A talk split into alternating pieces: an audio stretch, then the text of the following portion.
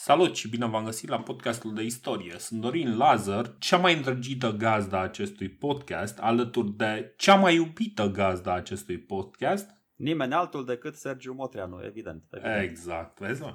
E foarte interesant că trebuie să ne numim gazdă, nu găzd. Cum ar, cum ar fi un, uh, o gazdă masculină? Un găzd, nu? Ok, domnul găzd.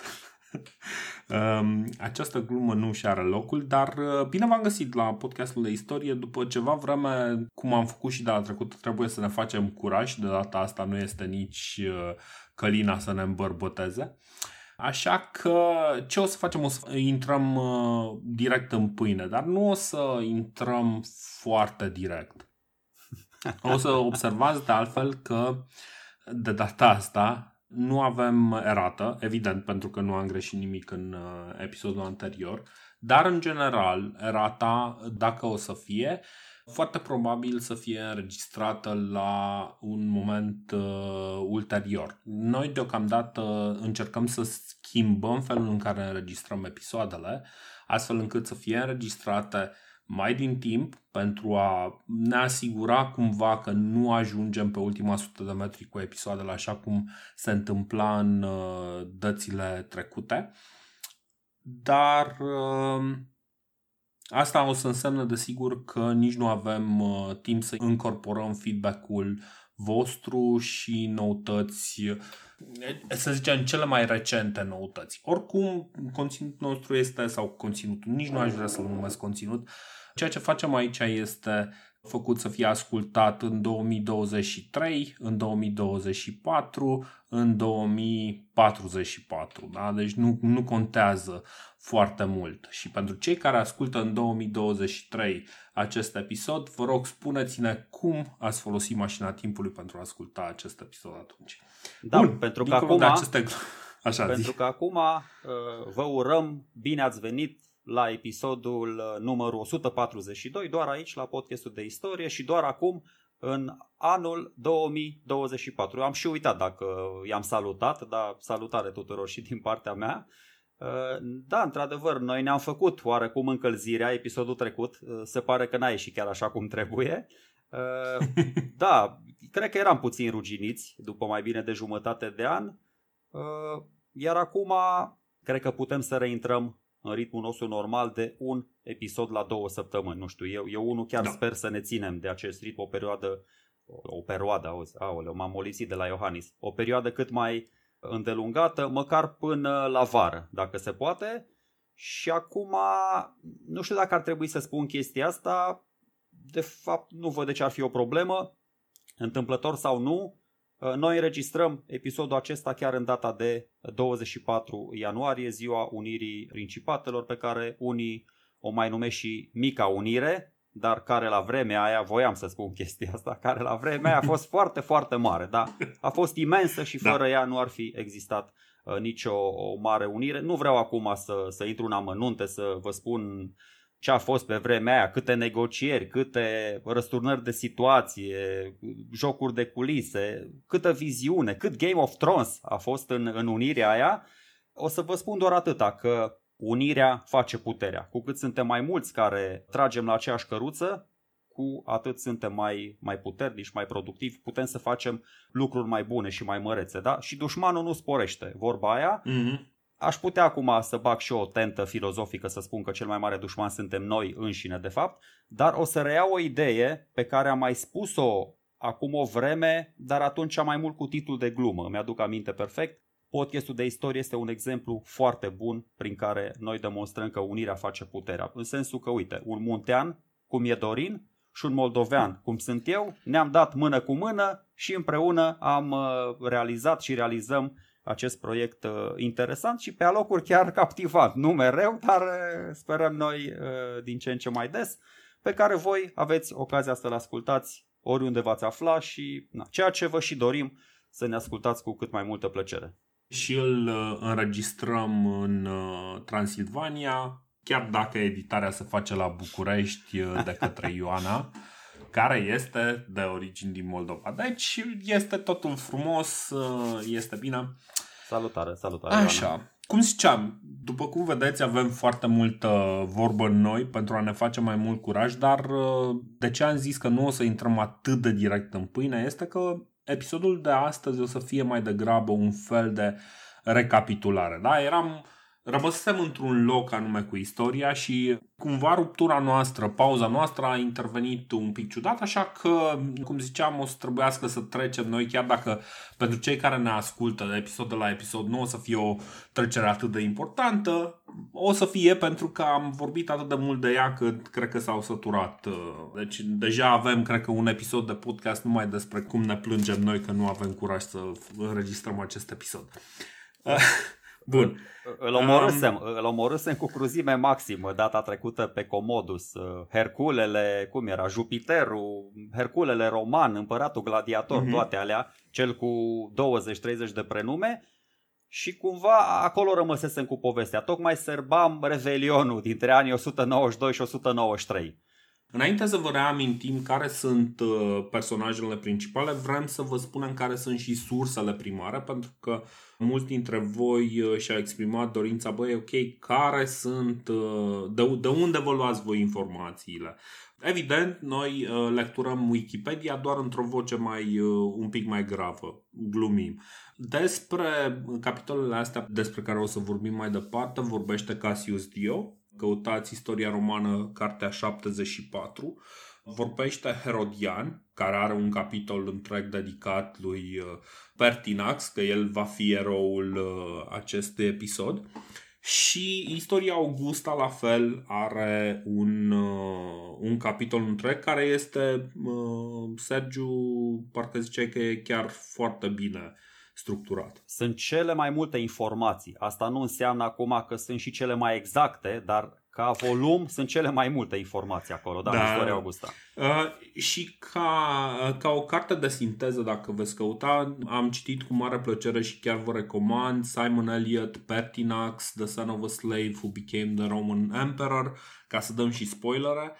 Și Cartea asta e foarte faină pentru cineva care nu are neapărat legătură cu subiectul, face o introducere destul de interesantă în care pune personajul ăsta în, în context foarte bine și aduce o groază de elemente interesante pe care noi le-am mai uh, tot pomenit, dar întotdeauna o sinteză de genul ăsta trebuie cumva să poată fi citită de sine stătător. Asta face o treabă foarte bună E, din păcate, singura pe care am văzut-o dedicată acestui personaj, care mie mi s-a părut uh, fascinant. Eu n-am vrut să-l deconspir acum pe personajul nostru principal uh, din episodul de astăzi, dar acum dacă tu ai făcut-o, ce să zic, eu voiam așa cumva să le iau prin învăluire, să facem un arc peste timp, istorico-filozofic și să ne întoarcem tot uh, așa la cumpăna dintre anii 192 și 193.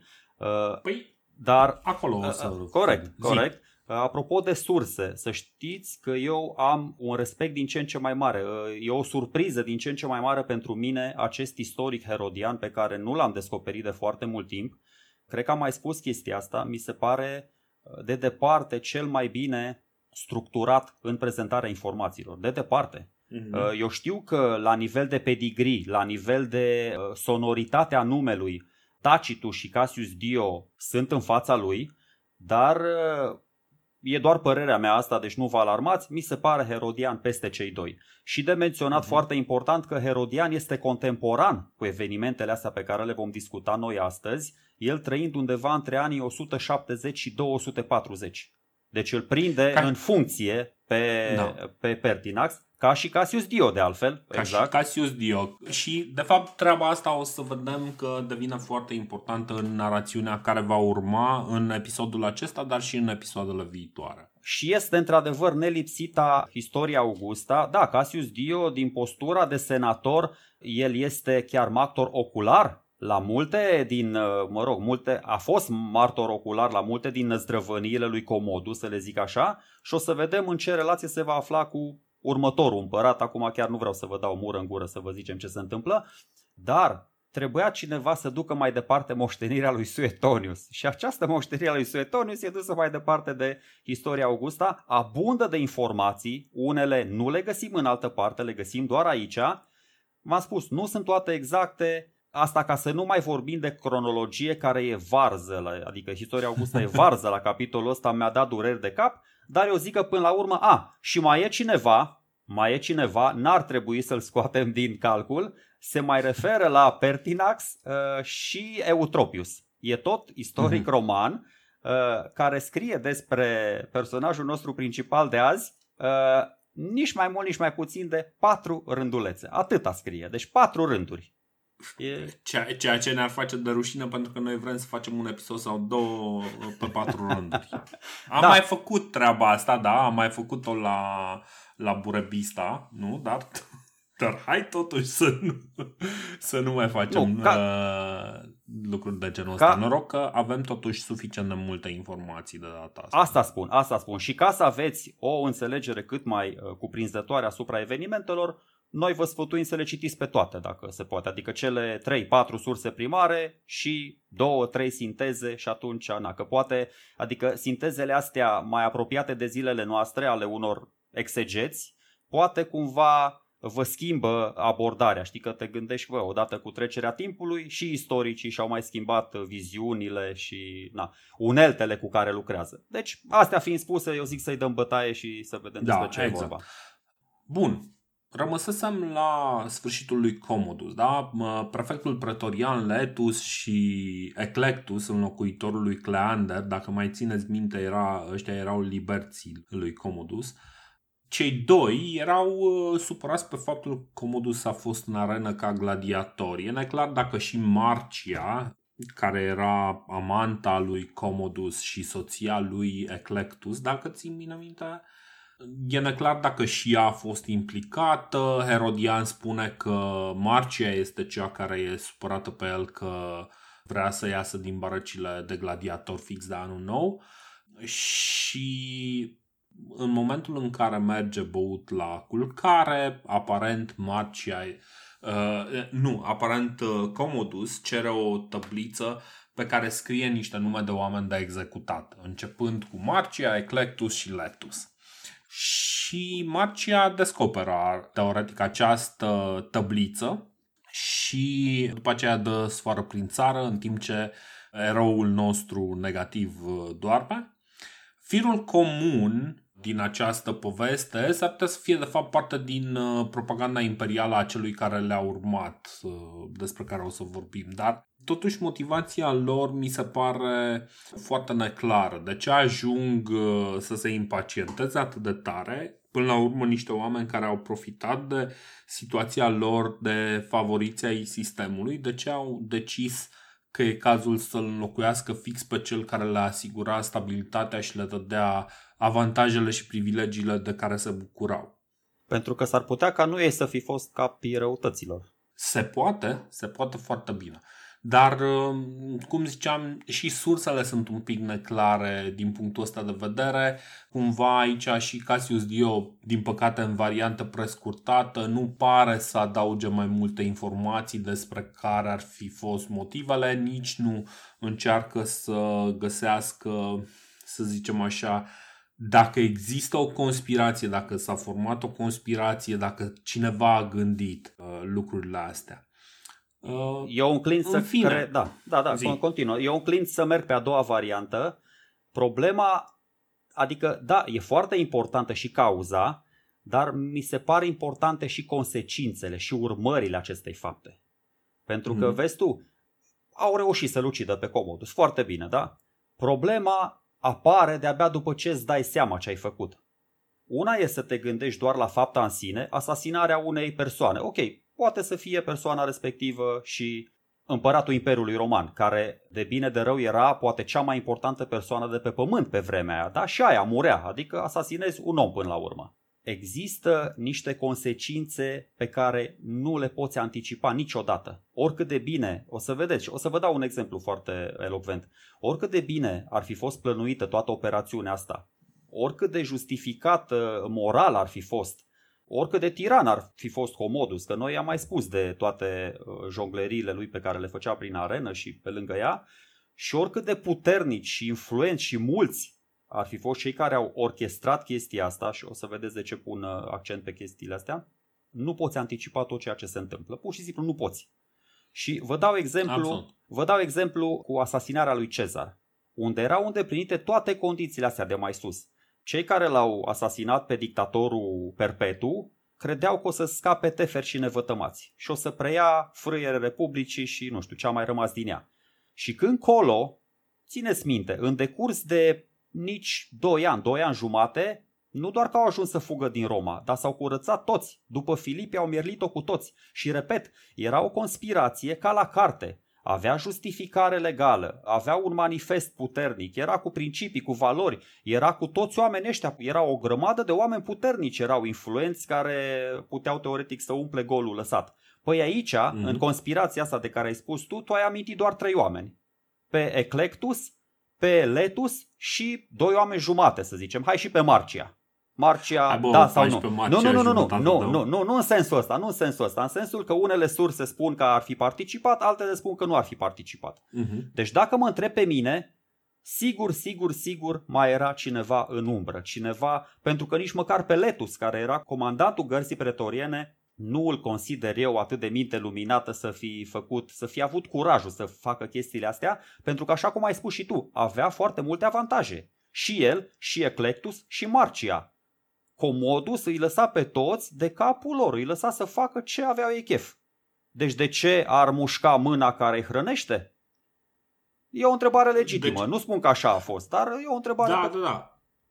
Povestea lui Herodian pare are așa un parfum de credibilitate, da? Deci uh, Comodus se îmbată, zice, băi, ok, vă omor pe toți, le și scrie numele pe o tăbriță ca să țină minte pe cine să omoare și atunci cumva oamenii ăștia acționează imprudent. Deci dacă este să apreciem ceva la Herodian este faptul că așa în micro-universul ei povestea are sens, dar ce urmează este destul de ciudat, destul de mâlos. În fine, ideea este că cei trei ajung să se sfătuiască cum anume să procedeze mai departe. Clar, m, gestul pare necugetat, negândit uh, și uh, cumva m, luat un pic cam impulsiv și în cele din urmă numele lui Pertinax apare ca cea mai bună soluție, mai ales că Pertinax era în momentul respectiv în Roma, avea o oarecare popularitate și fusese cu câțiva ani în urmă, să zicem, un fel de primar al Romei, prefectul urbei. Înainte să vorbim un pic despre Pertinax, totuși, aș vrea să Oprește-te mă mai puțin. refer la o problemă. Deci, o chestie pe care nu am înțeles-o este nivelul de popularitate al lui uh, Commodus în momentul morții. O să vedem un pic mai încolo că felul în care se remarcă poporul nu e extraordinar. Adică cumva ăștia vor să, să-l pedepsească pe Commodus, dar nu poți să faci diferența între o reacție reală a cetățenilor Romei și o reacție politică practic condusă de patronii majori care tocmai au scăpat de Commodus. Commodus, pe de altă parte, dacă ne uităm la alte surse, pare destul de iubit în perioada asta. De asta cumva mi se pare un pic ciudat că ăștia s-au gândit să atace un uh, împărat care de bine de rău la Roma este relativ popular. Era Știi? popular în cercurile de jos și vaste, adică oamenii mulți Mhm. și mici. Dar în cercurile de sus, unde erau oamenii puternici și mai puțini, nu era așa de iubit. Că, na, cu senatorii era la cuțite de multă vreme. Da, Dar vreau și eu să ajung la Pertinax exact pe drumul ăsta pe care ai apucat-o tu. Vedeți, după ce nebunia la palat, nebunia și neprevăzutul, nevoia de improvizație la palat, a, a, nevoia celor trei de a improviza, apare după ce îl omoară. Deci după ce îl ucide adevăratele pe Comodus, după ce se asigură că a murit, începe cumva, încep întrebările existențiale. Și sunt trei aspecte pe care, sau poate vreo, nu, trei, patru aspecte pe care le-am identificat eu aici și o să ajung la Pertinax, exact cum ai ajuns tu. În primul rând, cum scap de cadavrul ăla, în așa fel încât să nu afle gărzile că ei l-au ucis. Că dacă aflau gărzile că ei au făcut chestia asta, era clar, o puneau în fericire. Mhm. După aia tot așa. Și asta se întâmplă, asta este o chestie de manual, este o rețetă la care m-am gândit, se poate aplica oricărui asasinat, al oricărui împărat roman și de fapt al oricărui uh, lider politic. În al doilea rând, ce le spui oamenilor că s-a întâmplat? Care a fost uh, cauza morții? Da? Cum a murit Dita mai gladiatorul? Că noi vorbisem. Comodus era bine antrenat, era sănătos, era în floarea vârstei, avea doar 31 de ani, dar nu merge varianta aia cu a murit de moarte bună. Nu merge. Uh-huh. Și poate cel mai important, ai spus și tu, pe cine punem în loc, dar nu doar atât, pe cine punem în loc suficient de repede, fără prea mare tamtam, în așa fel încât să nu se creeze acel vid de putere despre care am mai vorbit și știm de cele mai multe ori că acel vid de putere duce la un război civil. Da. Și tot felul de întrebări din astea la care cei trei trebuiau să găsească răspunsuri imediat, imediat, imediat, până se crăpa de ziua. Încă o chestie hazlie. Toate chestiile astea care se întâmplau acum se făceau noaptea ca hoții, ca la ordonanța 13. Deci oamenii ăștia lucrau așa, la, în loc să serbeze Revelion, în loc să se uite la dacă doriți să revedeți, în noaptea aia dintre 31 decembrie și 1 ianuarie, ei uh, ieșeau cu covorul, îl îmbălsămau cu covorul pe Comodus și ieșeau cu el, uh, îl puneau în coșul de rufe. Deci, Mm-hmm. toate chestiile astea și o să vedem până la urmă dacă e, uite, îți spun cum au rezolvat primele două dileme și dacă e, uh, îți spui tu după aceea cum au ajuns la Pertinax. Pentru că soluțiile lor sunt pe cât de simple, pe atât de ușor de contracarat până la urmă. Uh, Mm, un pic de naivitate, poate vrei să zici. da, dacă, uite, dacă de exemplu uh, gărzile erau puțin, puțin mai vigilente, ăia n-ar fi putut... uh, Prima dilemă, cum au rezolvat prima dilemă în primul rând? Cum au scăpat de cadavru? Au scăpat pe principiul Cleopatrei. Cleopatra mai ține minte ca să ajungă... Mie îmi place să fac comparații și de aia sper să nu vă deranjeze prea tare. Cleopatra, ca să ajungă la Cezar, s-a băgat într-un coș de rufe, nu? Sau într-un sac, ceva de genul, da? Mhm. Și ăia n-au observat-o. Printre haine pe acolo a ajuns la, la Cezar. Așa și ăștia. Ca să nu treacă gărzile de la palat, care își mai făceau rondul pe acolo, să nu treacă, să n-ajungă în dormitorul lui Comodu să-l vadă pe ăsta leșinat acolo cu limba scoasă, l-au băgat într-un coș de rufe, l-au amestecat uh, cu alte haine și l-au scos din palat pe șustache. Și atunci gărzile nu s-au prins. Bă, ăsta n-a murit, uh, nu suntem noi de vină, na, trăiește împăratul sau în fine. Erau pe acolo, n-au băgat de seamă. Mhm. Uh, După aceea, ce le spune oamenilor? Cum a murit Comodus? Păi hai să, nu cine zice, Herodian sau cine zice, sau cineva, uh, istoria Augusta, nu știu, zice cineva, bă, hai să băgăm apoplexia. Dacă cumva se potrivea cu stilul de viață al lui Comodus, da? În timp ce era beat, în timpul unei orgii, na, s-a întâmplat să-și piardă cunoștința, un cheac de sânge, o chestie, na, se mai întâmplă, ne pare rău. Asta e, viața merge înainte, trebuie să găsim repede un om vretnic ca să ne fie împărat. Mhm. Și cum ai spus și tu, cine să fie, cine să fie, l-au ales așa din joben. Mă rog, eu spun că nu e, nu e deloc pur întâmplător, l-au ales pe acest Publius Helvius Pertinax. E, Exact. Um, ca să m, zicem povestea mai departe, totuși, ar trebui să facem un mic portret acestui personaj care mie mi se pare fascinant. După cum v-am zis încă din titlu sau încă de la început, Pertinax nu este un nobil ca restul oamenilor din, uh, ca majoritatea oamenilor din Senat, da? Nu are pedigree extraordinar. Pertinax este fiul unui libert care cumva ajunge să fie asociat unui patron suficient de influent ca la 35 de ani să intre direct cu picioarele înainte pe cursus uh, honorum pe cariera militară, da? Și aici, Sergiu, poate pui tu un pic de context, că știu că ai mai multe informații în legătură cu originea lui Pertinax.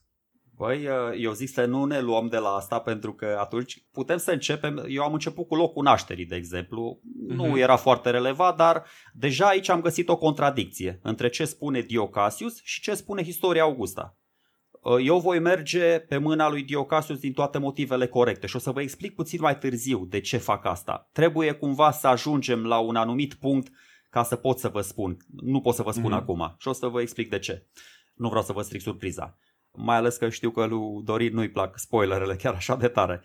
Uh, dar ideea e că e destul de irelevant până la urmă unde s-a născut. Unii spun că s-a născut în Apenini, alții spun că s-a născut în Liguria, da? adică mai aproape de Alpi, cum zice Cassius Dio.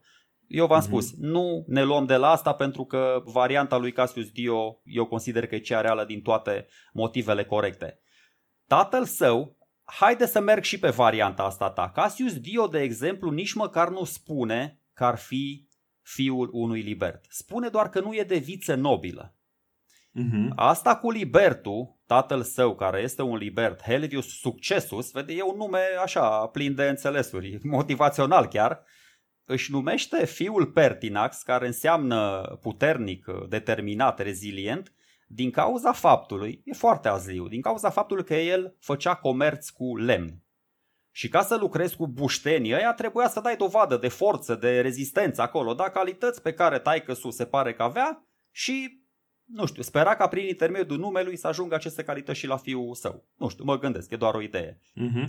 O să vă spun și o anecdotă acum, chiar din timpul nașterii sale, și după aceea uh, continuăm. Da. Dar ca să înțelegeți de ce totuși noi am cam sărit am sărit de-a lungul timpului și v-am mai spus chestia asta, o să le sărim și în continuare. Apropo de superstiții și de anecdote din astea super dubioase la romani.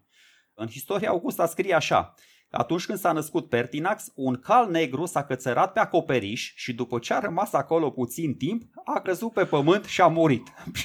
și, și, după aia tatăl său s-a dus la Freud să întrebe cum să interpreteze visul ăsta, întâmplarea asta. Bă, glumeam, nu s-a dus la Freud, dar s-a dus la un profet din zonă, acolo, un profet local, care i-a prezis că băiatul va avea un viitor strălucit și plin de realizări. Deci la nivelul ăsta de gâgă e istoria Augusta de multe ori, ca să înțelegeți cu ce avem noi de-a face aici. Uh-huh. În schimb, spune, spune. Așa, așa, nu, zi, nu. zi. A, dacă vreți o chestie tare, dacă vreți o chestie tare și cumva argumentată frumos, uitați ce ne mai spune istoria Augusta. Ne spune așa. Pertinax se naște la calendele lui August în consulatul lui Verus și Ambibulus. Și doar din chestiile astea, nu știu, 10 cuvinte câte sunt aici, haideți să vă spun câte informații se pot extrage. Cred că am mai făcut exercițiul ăsta odată, acum vreo 20-30 de episoade.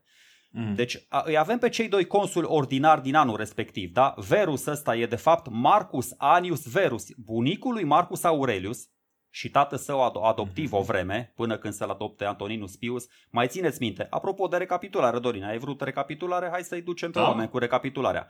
Uh, țineți minte, manevrele alea lui Hadrian, manevrele făcute pentru continuarea dinastiei, da? Și celălalt consul era Gaius Aegius Ambibulus, a nu se confunda cu Bibulus, colegul de consulat al lui Iulius Cezar în 59. Mai țineți minte de Bibulus, competentul ăla foarte tare care a avut de făcut un singur lucru, să-l împiedice pe Cezar să vină cu flota din Italia în Grecia și nu și-a dat seama că era defazat timpul real față de calendar. Și Cezar până la urmă la fentat a reușit să vină cu vasele și așa. Deci spune așa, calendele lui August. Ce înseamnă calendele lui August? Înseamnă începutul lunii. Așa cum idele lui Martie, da, Cezar, 15 martie a murit, așa și uh, calendele astea sunt începutul lunii, doar la romani. La greci calendele erau la Paștele Cailor, nu erau deloc. Asta ca să vedem cum se raportau puțin uh, romanii la timp și din nou, anul, că așa putem să identificăm, e foarte important, de-aia m-am legat de detaliul ăsta, putem să identificăm, bă, când s-a născut totuși omul ăsta câți ani are, cum ai spus și tu, pentru că la 35 de ani, așa e, așa am calculat și eu, 35, între 35 și 40 și începe uh-huh. foarte târziu, se foarte târziu în comparație cu ceilalți, pentru că el era într-adevăr exact. un pălmaș, era un pălmaș și a trebuit să facă toate chestiile pas cu pas, deci la el cursus honorum, care era destul de dat la o parte, lumea nu prea se mai, cred că și uitase ce înseamnă chestia asta, am văzut recorduri peste recorduri bătute și de Marcus Aureliu și de Comodus, ei bine, acest Pertinax face lucrurile the old way, face lucrurile într-un mod mai vechi și mai uh, republican, să zic așa. Uh-huh. Uh, da, deci, în primul rând, pentru el intervine patronul familiei și e foarte uh, complicat de decis care este patronul familiei în momentul respectiv, pentru că acesta se schimbă Istoricii acum sugerează că Dio Cassius greșește în momentul în care îl numește pe Claudius Pompeianus, cel care îl va lua sub aripa lui pe Pertinax. Și acum e foarte probabil să fie vorba de Lolianus Avitus nu este foarte important. Ideea este că pentru el s-a intervenit destul de serios pentru a își începe cariera în uh, zona asta militară. Probabil îl remarcă pentru calitățile lui individuale, personale și decide că este persoana potrivită. Pentru că primul lucru, și astea o să le aflăm dintr-o inscripție care este la Brûl, lângă Coloni, unde aflăm toate posturile pe care le-a ocupat Pertinax până să ajungă în uh, Dacia. Și primul, primul post este un post foarte înalt. Deci este clar că cel care l-a recomandat, l-a recomandat cineva puternic, l-a recomandat cineva influent, pentru că este direct prefectus cohortis al unității de cavalerie 4 Galorum. Practic, conduce peste 450-480 de oameni. Da? Și ajunge direct într-o zonă destul de importantă. Da? Ajunge în, în Siria, care Siria este în momentul ăsta în afară de... Deci să, să nu uităm, vorbim de 161, da? Deja lucrurile sunt oarecum pacificate în nord, nu sunt tulburări foarte mari la Dunăre, tulburările mai mari la Dunăre apar mai încolo și prin 161 uh, lucrurile sunt ceva mai calme, doar prin Siria, amenințarea lui uh, Vologeses al patrulea, care profită cumva de moartea lui Antoninus Pius în 161, doar el este o amenințare. Practic devine, merge direct cu o funcție de foarte mare responsabilitate în cea mai uh, importantă zonă de război uh, din acea perioadă. Da? Deci, uh, cel mai probabil el face parte din schimbarea asta de, uh, cum să zic, schimbarea de gardă. Da? Deci vine în locul lui uh, Antoninus, îl avem pe Marc Aureliu cu Lucius Verus, care preiau foarte încet uh, frâiele Imperiului probabil este unul din oamenii în care uh, Marcus Aurelius are încredere și este parte din acest. Ăsta este motivul pentru care ajunge într-o funcție de responsabilitate. Foarte probabil patronul lui este foarte influent uh, și zice ok, am încredere în omul ăsta, trimiteți-l, va conduce, va face lucrurile, știe să organizeze niște tăietori de lemne, va ști să organizeze și niște cavaleri. Păi da, în primul rând, în 161 și încep domnia uh, Marca Aureliu cu Lucius Verus uh-huh. și în 161 începe și războiul cu parții. Da. Războiul la care se termină 166 și după el vine și epidemia care curăță o cincime din imperiu. Evident, dacă mă uit și eu acum, înțeleg acum la ce te referai când spuneai să ofer mai mult context asupra familiei și categoric el primește o educație aleasă mult peste nivelul unui copil de libert. Mm-hmm. Adică cum am uh, interpretat eu lucrurile, mi se pare că într-adevăr tatăl său, Succesus, îl are ca patron pe acest om foarte, foarte influent, Rufus Lolianus Avitus, uh-huh. care fusese și consul și care fusese, avea prieteni, avea relație prin tot imperiu, deci cumva eu zic că putea să-i obțină un post așa de medie importanță fiului său, dar pe de altă parte, având o oarecare vârstă, nu era exclus ca Pertinax la un moment dat să-și schimbe patronul și atunci să se asocieze cu Tiberius Claudius Pompeianus, nu cu acest Avitus, uh-huh. care Pompeianus era un patron, dacă mă întreb pe mine, și mai influent și mai respectat decât Avitus. Adică a fost multă da. vreme ginerele împăratului, da, era căsătorit cu sora lui Marcus Aurelius, cu sora mai mare, cu Lucila. După aia, e, nu parcă Așa e. Da, da, e da, parcă da. Deci nu bag mâna în foc, dar e foarte probabil ca schimbarea asta să aibă loc fix când el e în Siria. Am impresia că și Claudius Pompeianus este în Siria. Da, da, da.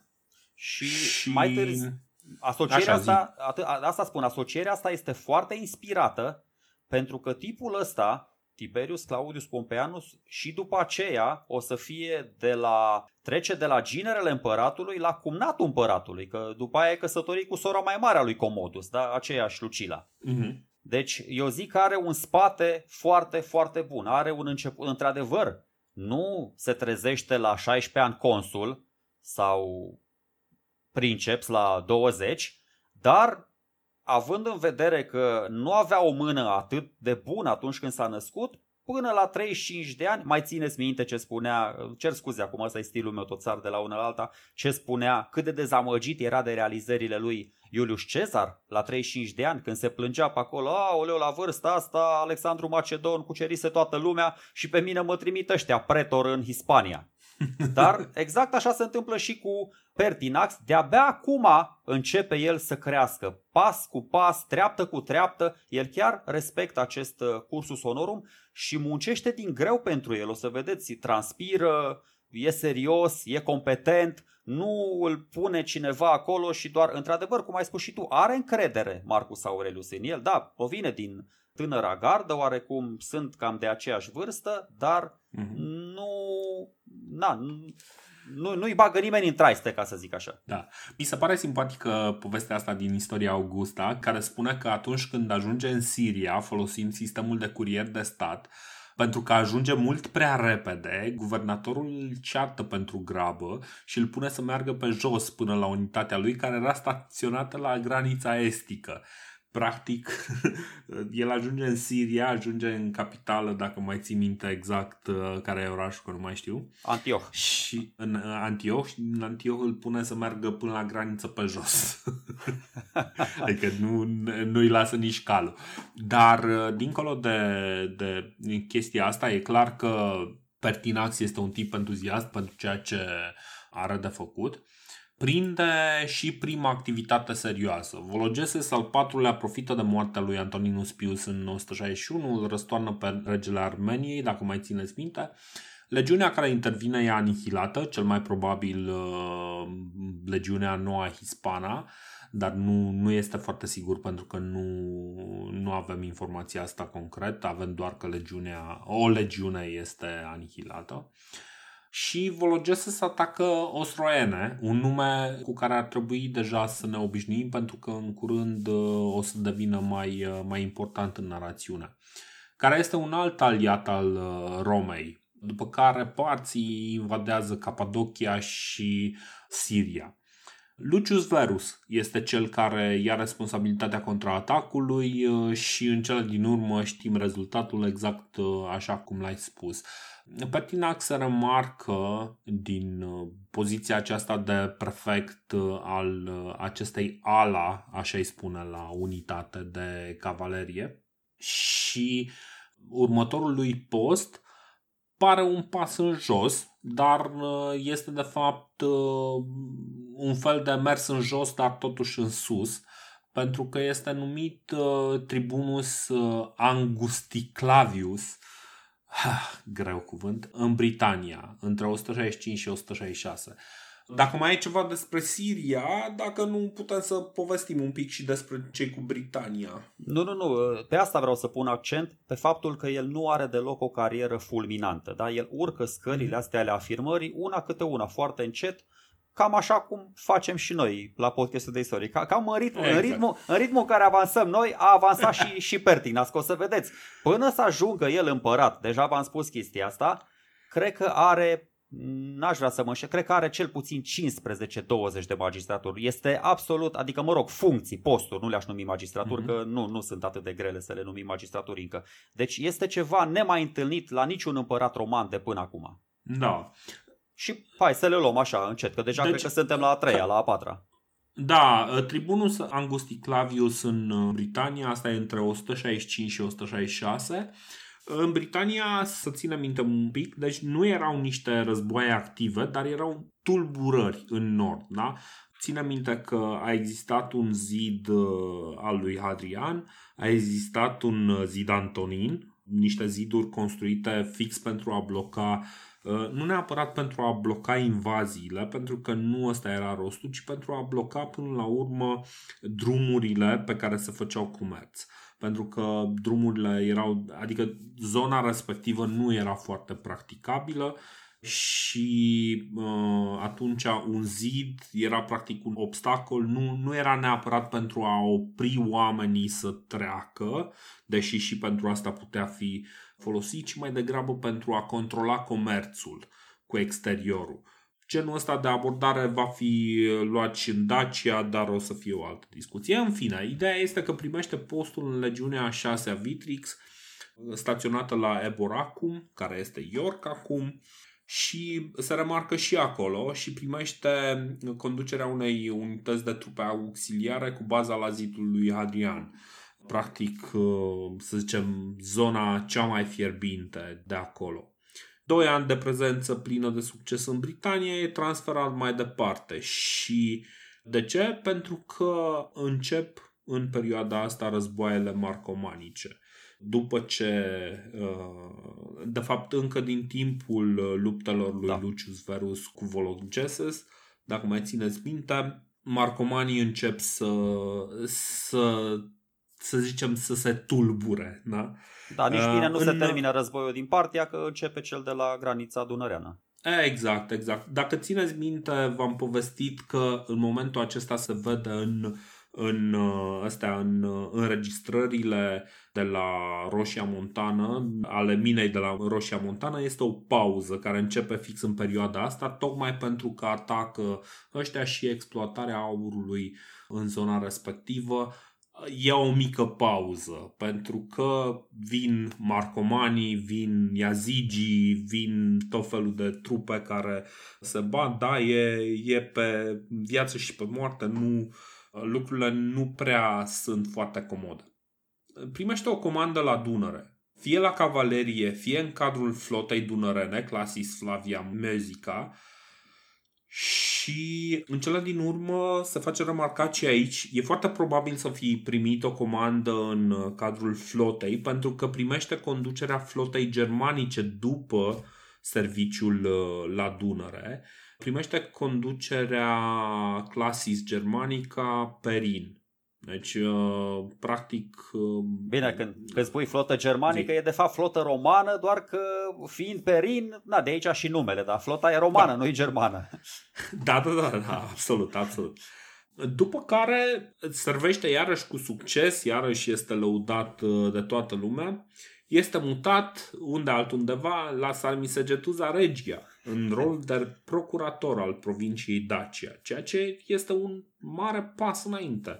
Este clar că impresionează în mediul ăsta militar și uh, este foarte aproape de Marcus Aurelius, care în momentul ăsta are nevoie de cineva de mare încredere pentru a pune pe picioare din nou uh, situația economică în Dacia. Dacia o... e într-un zi te lasă spui de Dacia că na, de-abia am așteptat să ajungem aici. Odată cu postul acela din Moesia, care e de, mhm. de, deja al patrulea post militar pe care îl ocupă Pertinax, îi se deschide accesul la o carieră politică.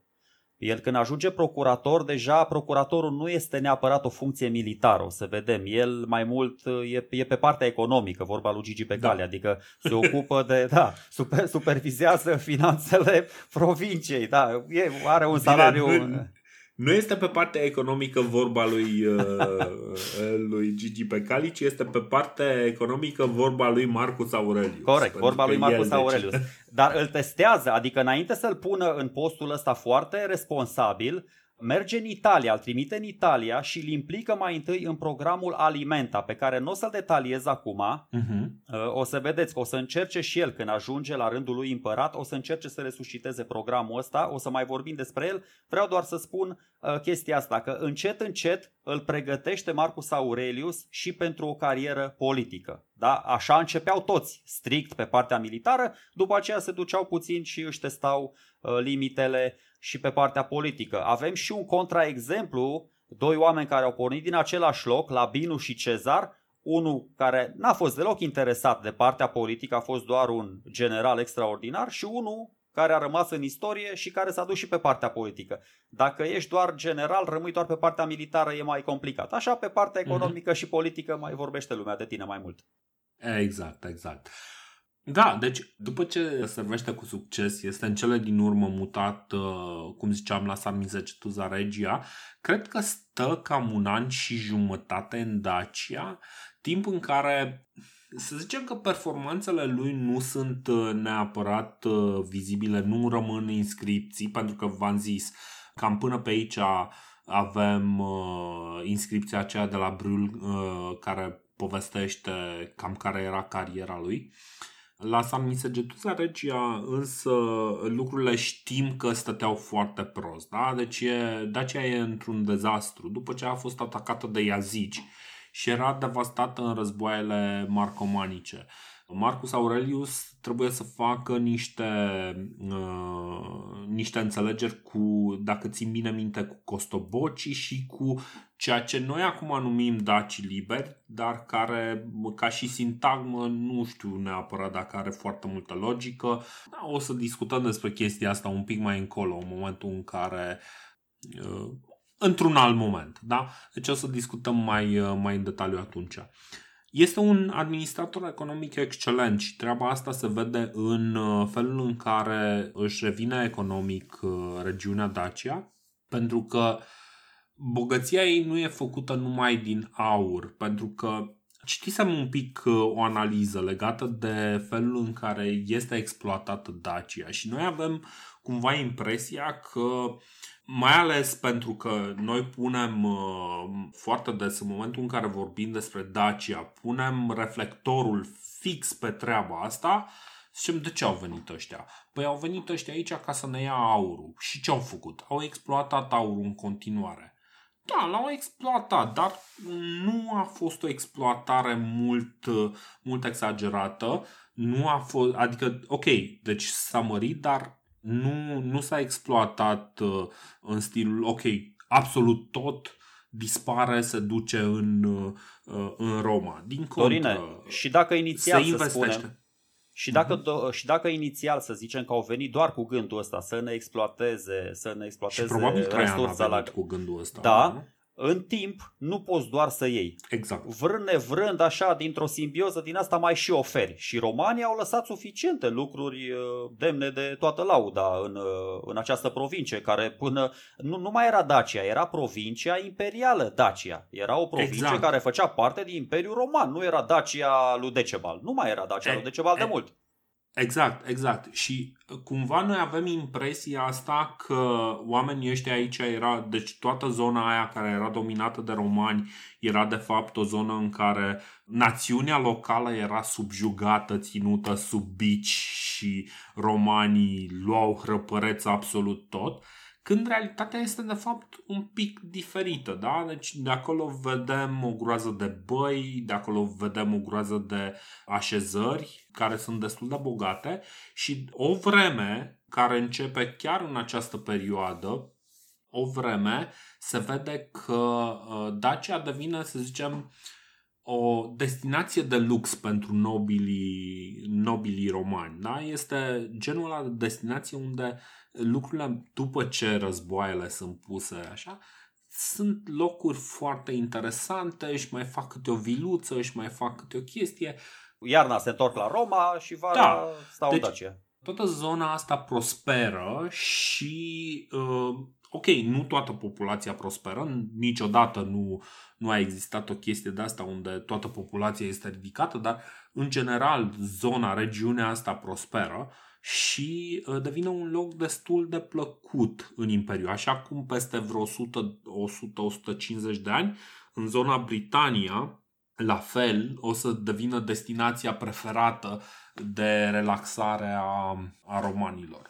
În fine, deci ideea este că uh, din punct de vedere economic uh, Pertinax este un administrator excelent și Dacia este un, un loc unde își își arată calitățile astea, însă în același timp, pentru că evident acolo unde este bogăție este și multă invidie, apar și diverse scandaluri legate odată de viteza cu care e avansat, pentru că se vede că el pe unde merge în vreo 10 ani, practic a ajuns în stadiul de, de a administra economic o provincie de la nimic Da? Deci din 161 uh, în, în anul 160 el nu avea nicio legătură cu magistraturile oficiale ale Imperiului uh, Roman. Corect. În 170 el ajunge să administreze Dacia, știi?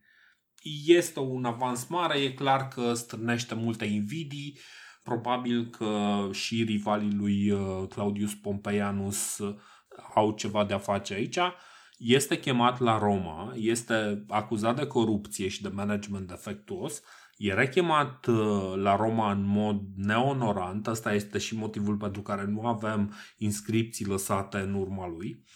Și probabil este investigat vreme de un an. Pentru că nu mai este trimis nicăieri, este doar reținut la Roma, semn că acuzația este serioasă și are loc un proces. Um, asta cu, ins- târziu. asta cu inscripțiile, Dorine, uh, apropo de chestia asta, o să fac și o recomandare. Eu am răsfoit cartea lui uh, Mihail Macrea, Viața în Dacia Romană, în care omul tratează foarte serios, foarte profesionist subiectul ăsta din toate punctele de vedere. Bine, tipul e și istoric, e profesor universitar, arheolog, sau a fost, uh, deci mm-hmm. nu mhm. e chiar un terchea-berchea și el s-a uitat foarte, foarte atent peste toate descoperiri arheologice și, într-adevăr, apare, nu există nicio inscripție cu Pertinax, o să vedem, nici de pe vremea asta când e procurator, când e doar procurator, nici mai târziu când o să revină în Dacia, o să vedem pe ce post. Mai studiez puțin problema și dacă descoper ceva până data viitoare, vă spun. Și încă o chestie, eu am făcut gluma asta, urăsc să fac o glumă, dar mi s-a părut bună și am făcut gluma asta și înainte de episod. Pertinax, de fapt, Pertinax în Dacia e cumva acuzat că și-a băgat puțin mâna în borcanul cu miere, da? Și s-a lins pe degete după aia. Dar, dar e, e cât se poate de natural, având în vedere că băutura favorită a dacilor era miedul, da? Care era mierea aia fermentată și na, era imposibil să nu se uh, ungă și pertinax pe mâini și pe bot de miere. Deci de aia zic, nu e nimic da. rău în asta. Să bei un da, pic de miere. Cre- cre- cred că l-au luat la Roma să verifice că într-adevăr mierea respectivă este fermentată și sub formă de mied și nu este miere pură. Și nu este sub uh, formă de lingouri. Exact, sub formă de lingouri. Dar până la urmă tot ceva galben, exact, tot ceva galben uh, rezultă de aici. În fine, cum ziceam, probabil e investigat vreme de un an, nu mai e trimis nicăieri, dar după un an uh, și un pic apare din nou la Dunăre, acompaniindu-l pe Pompeianus, care uh, acum în mod cert este patronul lui. Deci, cred că aici este real prima mm, atestare a celor doi împreună. Vizibilă, vizibilă, și, da. Vizibilă, da. Și schimbarea de percepție a lui uh, Marcus Aurelius e foarte importantă pentru că Marcus Aurelius îl remarcă personal, individual pe Pertinax și îi face o adlecție în senat.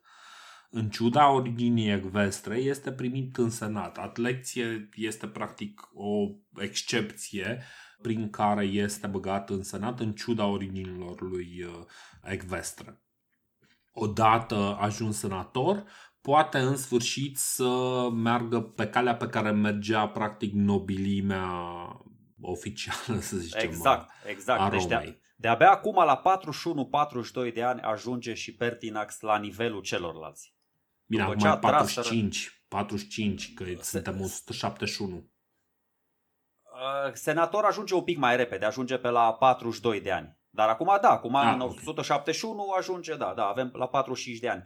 Uh, îl laudă, îl laudă foarte tare Marcus Aurelius, își dă seama că acele zvonuri legate de cinstea sau necinstea lui au fost false și mai presus de atâta uh, își dă seama, vede că se poate baza pe el.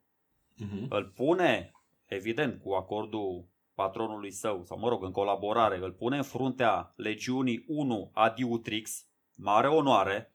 Bine, uh, 1 Adiutrix Pia Fidelis foarte important. Uh, îl trimite din nou acolo unde le țâție fundul romanilor mai tare, adică în teatru de război, în Panonia Superior, unde quasi și marcomanii uh, rupeau frontul în două, erau mhm. bătările mm-hmm. cele mai crâncene, și îl face și pretor pe deasupra, că de aia ajunge el senator. Deci acum nu se știe exact când uh, îl face pretor, devine și senator.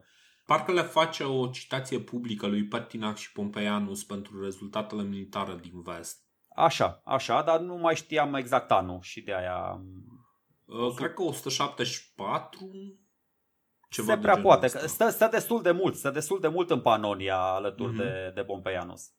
Aia pentru că în 175 devine consul sufect, post uh, deținut in absenția, pentru că de fapt primește comanda trupelor uh, de la Dunăre.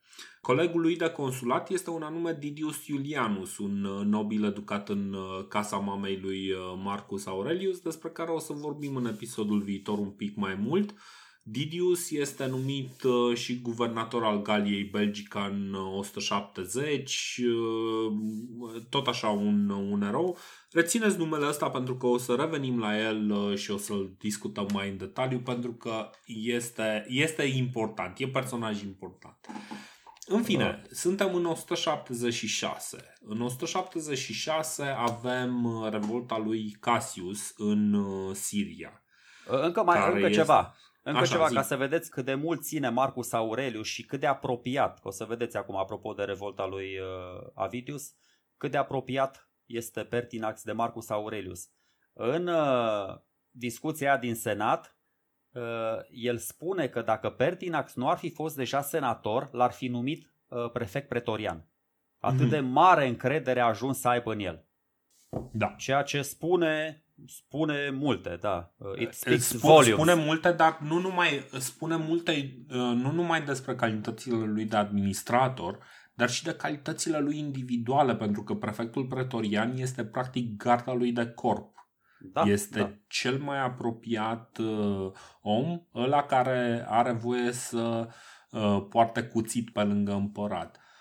Ceea ce ne spune că, ok, încredere, încredere, dar omul este redutabil individual, nu doar uh, uh, la conducerea anumitor uh, unități sau uh, la administrația unor, unor locuri. Ceea ce, sincer, îmi dă, nu știu, îmi dă imaginea unui personaj absolut fascinant. Deci dacă ar fi să scriu o poveste uh, în epoca asta, cred că una în care să-l am Pertinax personaj ar fi excelentă pentru că mi se pare un personaj fascinant, uh, este, redutabil este aproape... individual, Cum dar îi spune și, și numele. de leadership. Da. Cum îi spune și numele de altfel.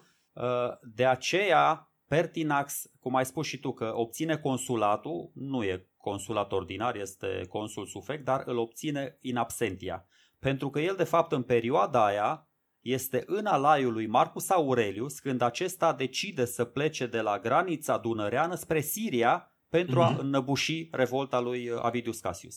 Deci în păi tot da, acest că... timp el este mâna dreaptă aproape, sau mă rog, este în tabăra și merge alături de Marcus Aurelius. Și în cercul apropiaților, de ce să nu zicem, în cercul apropiaților lui Marcus Aurelius. Și o să vedem că treaba asta are o influență foarte mare asupra lui, dar uh, Marcus Aurelius îi acordă suficient de multă încredere și îl ia ca un consilier personal foarte important. Între 176 și 177 primește rolul de guvernator al Meziei inferior și apoi al Meziei inferior și al Daciei între 177 și 179. Practic primește rolul de a reorganiza Bine, nu a reorganiza pentru că le păstrează, nu schimbă structura acestor provincii, dar le administrează și face o treabă foarte bună. Nu stă foarte mult în Dacia, probabil, probabil din Mezia administrează da, toate da. lucrurile, să fie aproape, aproape de Marcus Aurelius. Dar este clar că face treabă foarte bună pentru că în 179 este trimis în Siria. Până, până acolo, care... până Așa acolo zi. aici, până să ajungem la apogeul carierei sale, sau mă rog, ne apropiem de apogeu, legati Augusti pro pretore trium dacium. Asta este titulatura lui oficială aferentă funcției de mm-hmm. guvernator al acestor uh, provincii. Am înțeles. Excelent. Și acum, da, ajunge și da, în Siria. Deci Ajunge în Siria, aici istoria Augusta îl acuză că ar fi devenit obsedat de îmbogățire, dar nu este un loc unde să se pensioneze, da? Siria rămâne și va rămâne o problemă pe termen lung și nu doar în anul 2020 și ceva, ci în, în anii respectivi este o problemă foarte mare pentru, pentru Imperiul Roman. O să vedem ce se va întâmpla un pic mai încolo în uh, poveste. Ca să fac așa Dar... niște considerații poetice, vedeți? Uh-huh. A început ca simplu soldat în Siria, acum 20 de ani, și după aproape 20 de ani reușește să devină guvernator al aceleiași provincii, cum ai spus și tu la începutul episodului, poate cea mai importantă din punct de vedere strategic uh, provincie a Imperiului. Bine, doar că nu a început ca un simplu soldat. Bă, că era, în momentul în care la... ai de comandat 480 de cavaleri, a, e, aia, e, ești, în, ești în prima linie acolo, se poate întâmpla orice. Eu zic că a pornit Absolut. de jos. Comparativ cu alții Absolut. a pornit de foarte, foarte jos. Dar vedeți, cu muncă și cu răbdare poți face cât uh-huh. unul mare. Vorba fabulei lui Topârceanu, seriozitate, competență, corectitudine, chiar dacă n-au lipsit niciodată acuzele, fondate, nefondate. Da. Uh, apropo de ce spui tu acum, ăștia din istoria Augusta asociază pierderea busolei, adică omul devine un pic mai lacom brusc, cu moartea lui Marcus Aurelius. În 180, uh-huh. Mhm. cât timp el este în Siria, moare Marcus Aurelius.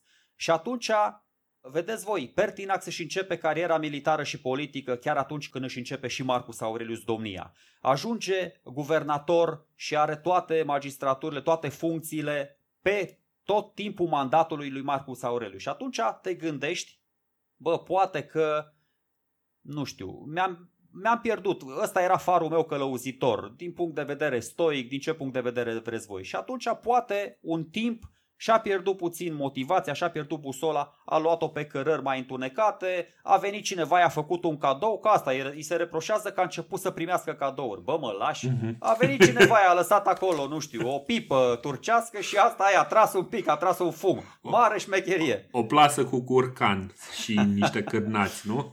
da, în fine, au venit ca, ca ăștia, Degeban și Traian parții și au adus o basculantă de bitum, că ea foloseau bitumul și au lăsat-o în fața ușii. Na, și exact. Bun. Um, ok, îl acuză că ar fi obsedat de îmbogățire, nu contează, ideea este că chiar și sub Commodus uh, are un parcurs uh, decent. În 182 uh, se întoarce în Roma, dar pentru că consilierii lui, uh, lui Marcus Aurelius devin uh, indezirabili în uh, suita lui Commodus, îi se sugerează foarte, foarte serios să se ducă bă la el acasă, că poate ar fi bine să nu, să nu facă foarte mult gât pe la Roma. Și aici poate povestești tu un pic mai mult. Bă, ăsta, da, mi se pare foarte azliu ce e în mintea mea în primul rând. Deci uh, Pertinax deja trecuse e binișor. Să, stai, stai un pic. E bine să te amuzi de unul singur, știi că câteodată ești singur și vrei să fii cu cineva amuzant. Așa. Corect. Deci uh, Pertinax deja trecuse binișor de 50 de ani, 52, 53, 54. Perenis, pe vremea aia, Sextus Tigidus Perenis era prefectul pretorian care era jupânul de pe la Roma, și ăsta îi spune tot la nivel de glumă, bă, dar nu vrei tu mai bine să te duci să-ți vizitezi casa părintească, să ai grijă de afacerea familială, să... că viața la Roma e complexă și plină de, nu știu, are multe aspecte, vorba maestrului Dinică din Filantropica. Multe aspecte, da. Da, da, da. Deci asta îi spune. Până la urmă, Pertinax și Bă, până la urmă nu-i nimic rău. Să nu uităm că în tot uh, decursul ăsta, în, în timpul ăsta, Pertinax se și căsătorise, avea mm-hmm. și un mhm. copil, el decide să meargă în Liguria și tot așa sursele spun că în toți acești 20 de ani, latifundia sa, care nu era, era destul de întinsă, s-a tot mărit. Uh-huh. Pertinax în toți anii ăștia s-a chivernisit destul de bine, a tot cumpărat case, a cumpărat terenuri adiacente de pe lângă proprietatea pe care o deținea și în timp în timp ci că, nu știu acum, am citit, taică se reprofilase sau ceva, pentru că avea un magazin de haine, dacă îți vine să crezi. Era lui, bă, deci, nu glumesc, nu știu ce făcea el acolo, poșetuțe, da? Dar exact, dus... uite, brand bun, succesus, știi, adică Bă, da, succesus da, da. cu noua geantă de crocodil vânat fix de fiul meu în Siria Nu, dar așa e, așa e. Na, bine, eu înțeleg că de la o vârstă era greu să tot ridici bușteni și atunci te reprofilezi un pic, te, te, te duci să faci na, la un magazin de hăinuțe și Pertinax, da, cred că stă până în 185, stă vreo 2-3 ani la țară acolo. Da, până da, vezi, când... mă, italienii ăștia tot cu moda, tot cu moda. O, da. Până când Comodus îl omoară pe Perenis. Când iese da. Perenis din scenă, atunci na, nu mai are oameni la care să apeleze și vedeți că noi vorbeam până la urmă că Comodus încerca să tot scape de vechea gardă, adică de oamenii ăia de încredere a lui Taicăsu. Uite, un contraexemplu. A apelat la un om de încredere al lui Taicăsu și vine și îl scoate de la naftalină pe, pe Pertinax, îl resuscitează pe ăsta și o să mai vedem că are de-abia acum, adică e round 2. Exact. Acum, la modul foarte serios, ca să ne reamintim un pic contextul, Commodus uh, suspectează că atentatul ăsta a fost organizat de cei care aveau avantaje sub Marcus Aurelius și păreau că le-au pierdut sub Commodus și atunci oarecum natural, Perenis, uh, ok, dă sfatul ăla un pic cam zeflemitor, dar până la urmă este un sfat bun să se retragă exact, din, exact. Uh, din ochiul public și uh, Pertinax reușește ceva ce nu o să reușească mai târziu și anume să supraviețuiască.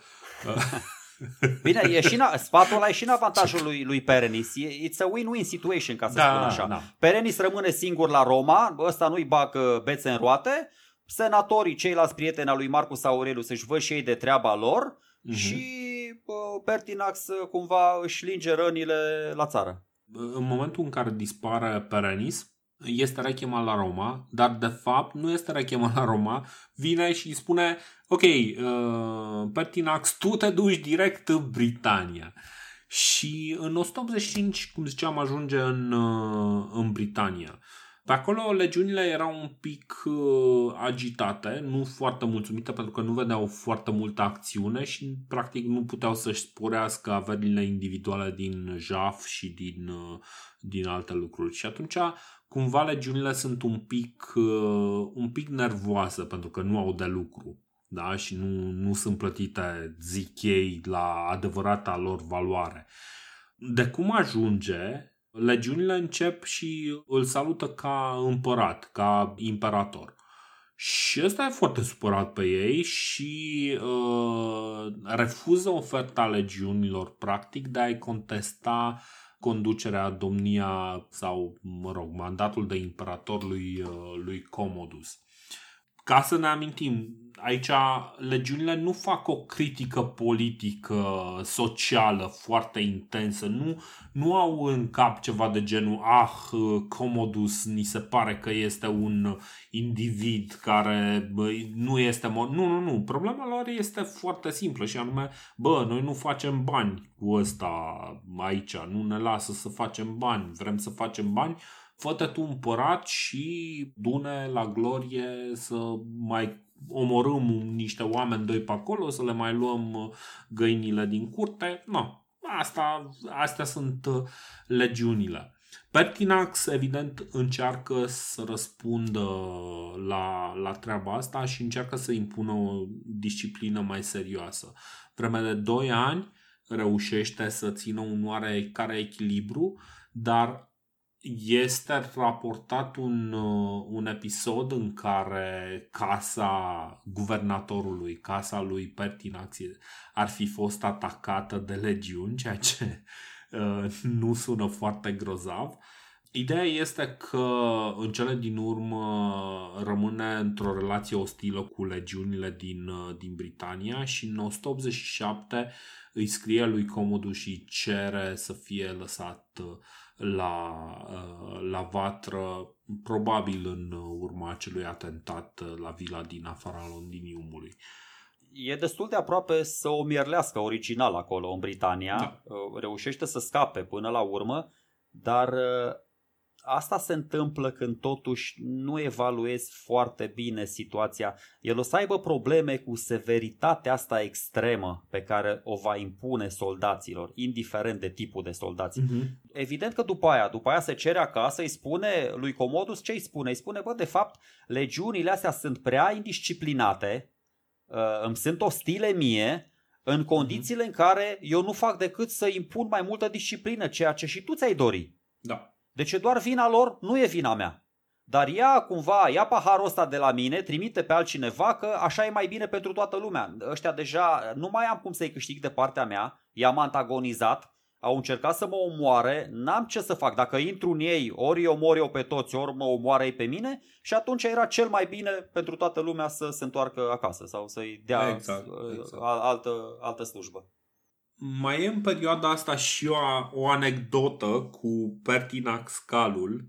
Um, cumva la Roma, în ciuda faptului că Pertinax nu a mai trecut prin Roma de ceva ani, Pertinax capătă o, o aură pozitivă, să zicem așa, este lăudat, este apreciat și uh, cineva pune numele unui uh, cal care participă la curse, Pertinax și uh, la un moment dat, într-o discuție pe care sincer nu am înțeles-o, sunt sigur că gluma este mult mai amuzantă pentru cineva care trăia în anul 188 sau 187 în momentul în care avea o discuție, cineva îi spune, uite, e Pertinax, ceva de genul, Pertinax e uh, victorios sau ceva de genul ăsta.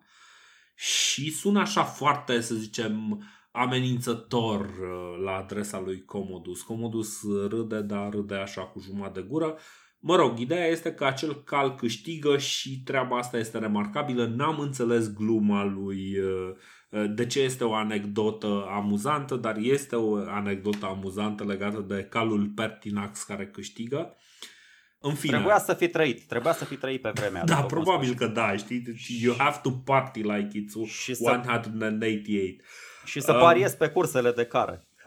Da, exact. Ideea este că Pertinax devine foarte popular cu masele în uh, rolul uh, următor al lui în Roma, pentru că uh, se întoarce în 187, se întoarce în Roma, stă prin Roma și face ceea ce fac politicienii, să zicem așa, senatorii, oamenii cu responsabilitate în Roma și anume își uh, împrăștie bani, în principiu. Uh, împrăștie bani, dar uh, nu doar să câștige influență, îi face și pentru un scop nobil, pentru că atunci, da. tot atunci ajunge șef, întâmplător ajunge șef peste tot programul Alimenta. Programul alimentat mm-hmm. din toată Italia. Episodul viitor o să detaliez puțin, pentru că inițial fusese numit de Marcus Aurelius responsabil doar într-un areal mai mic, într-un district. Atunci era mhm. mai el n-avea experiență, a vrut doar să-l testeze să-și facă mâna. Acum mm-hmm. conduce și gestionează tot programul Alimenta, care este o chestie Băi, o chestie extraordinară. Deci și la noi, dacă s-ar aplica programul ăla în zilele noastre, ar fi mare lucru. O să detaliez, v-am spus. Mm-hmm. Uh, bun, deci ideea este că în anul 188 merge ca proconsul în uh, provincia Africa. Capitala era la Cartagina. Apropo, Cartagina, uh, pentru că mm, cred că ne-a rămas de acum 100 de episoade, dar Cartagina, chiar și distrusă, rămâne în continuare un oraș foarte important în uh, nordul Africii și Cartagina este și capitala provinciei Africa, Africa Proconsularis, mai exact, este și aici iarăși trebuie să reamintim distinția, da? Deci Africa este o provincie a Senatului, da? Este administrată de Senat și el uh, ajunge în Africa ca trimis al Senatului. Există și provinciile imperiale unde e nevoie de mai multă, să zicem, orientare spre zona asta armată, este situație mai de criză, da? cum sunt Dacia, cum sunt, sunt astea de la graniță care au uh, mai mulți uh, dușmani. Ideea este că chiar și din uh, poziția de trimis al, al Senatului, în uh, Cartagina este foarte activ din punct de vedere militar. Trebuie să înnăbușe o mulțime de revolte foarte des contra taxelor și ideilor uh, interesante ale lui uh, Comodus. Uh, și inclusiv în uh, capitală, ceea ce mi se pare și mai interesant, da? că în capitală sunt teoretic uh, cei privilegiați. Când mă refer la capitală, mă refer la Cartagina. Da? Deci sunt revolte chiar și în Cartagina și trebuie să le nebușe. Uh, nu știu dacă aș pune asta la o bună administrare a, uh, a provinciei, poate că da, poate că nu, este în mod sigur o administrare fermă. Da? Ca la, să... Roma, la Roma, conduita sa e cumva echivalentă cu niște merite incontestabile. Deci așa da. se vede de la Roma. Bă, omul i-a da. ținut pe toți sub papuc. Uh, mă gândeam acum dacă a fost vreo provincie unde să nu fi fost Pertinax și cred că doar în provinciile astea consulare n-a ajuns. N-a ajuns prin Cirenaica, n-a ajuns în Lusitania și prin cele două Hispanii, în Betica și în Taraconensis. În rest, în, în cred că a fost, n-a ajuns, cred. Cred că a ajuns un pic și ne, de, de fapt nu, ca Vitius Cassius uh, de, da. a dat-o, a dat-o topopii până să ajungă, ok, și s-a oprit în Siria. Dar asta spun, în majoritatea provinciilor, în majoritatea provinciilor a ajuns chiar de mai multe ori. Uh-huh. Că a ajuns și prin Germania, ca să ajungi în Britania te duci prin Galia, uh, Panonia, Dacia, Moesia. Ca să ajungi din Moesia în Siria trebuie să treci pe sub toate, te duci pe la Bizanț, te duci prin uh, Asia, te duci peste, peste tot. Și nici nu știu, e un pic de... Nu știu, tu cum vezi lucrurile? E o, un downgrade? Că de la guvernator în Siria ajunge aici, te trimite senatul, mi se, Uh, e, deci mi se pare că uh, faptul că îl trimite Senatul, evident, cumva Commodus nu, nu îl folosește direct uh, da? și este până la urmă, să zicem așa, o, un post de mare responsabilitate oricum, da? Și provincia Africa e destul de mare, destul de importantă, este parte din sistemul de aprovizionare al Romei, deci e totuși o sursă foarte importantă de resurse pentru Roma. Uh, nu mi se pare un uh, pas în jos, dar mai ales uh, e, e interesant faptul că vine după ce el însuși a cerut să fie, să zicem, lăsat la vatră, da? Deci po- să, poate... fie, să aibă mai puține responsabilități. Poate nu m-am exprimat cum trebuie. Vezi tu, între 188 și 189 este aici, în, în Asia, uh-huh. în, scuze, în Africa. Trimis pro-consular din partea senatorilor. Uh-huh. După care este numit anul viitor, este numit prefectul Romei de către Comodus. Uh, Comodus. Da. Și atunci mă gândesc în ce tabără joacă, adică joacă cu senatorii sau joacă cu Comodus, pentru că eu observ așa, și senatorii au încredere în el să-l trimită proconsul într-o provincie a lor, și Comodus are încredere în el să-l numească prefecta Romei. Prefecta Romei înseamnă aproape mâna lui dreaptă. Deci da. după ce a scăpat... Da, da zi. zi.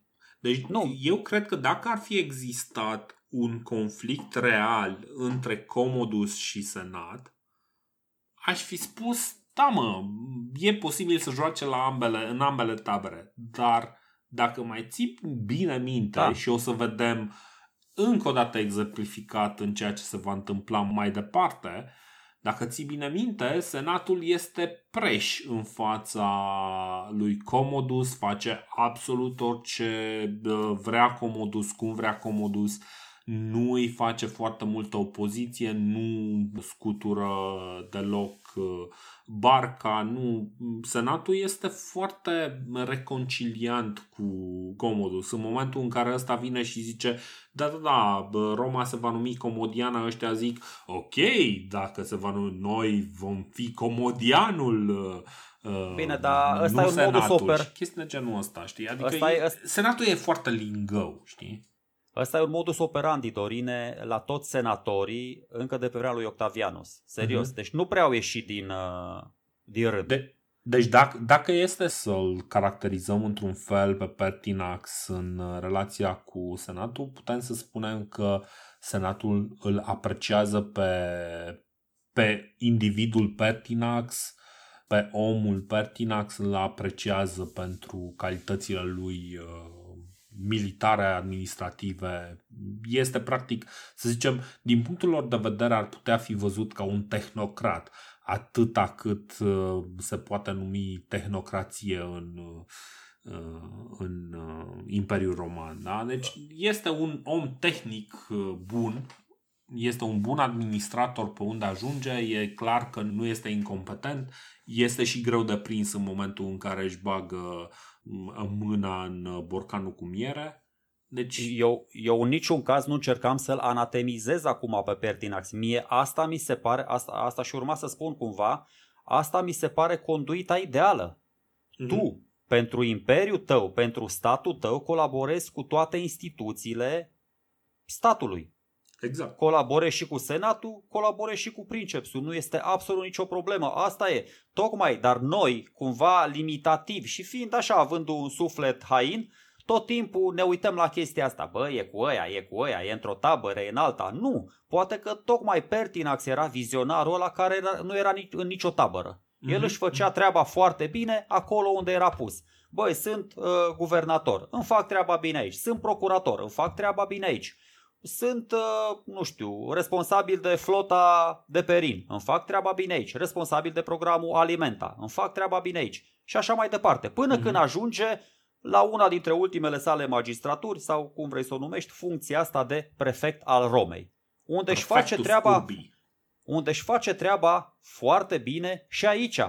Pentru că, din nou, tot așa, nu pot să nu mă gândesc, comodus ăsta cu cât uh, studiez un pic mai bine, cu cât înțeleg mai bine, cu cât trece puțin mai mult timp din momentul în care l-am studiat, nu mi se pare chiar prostul satului.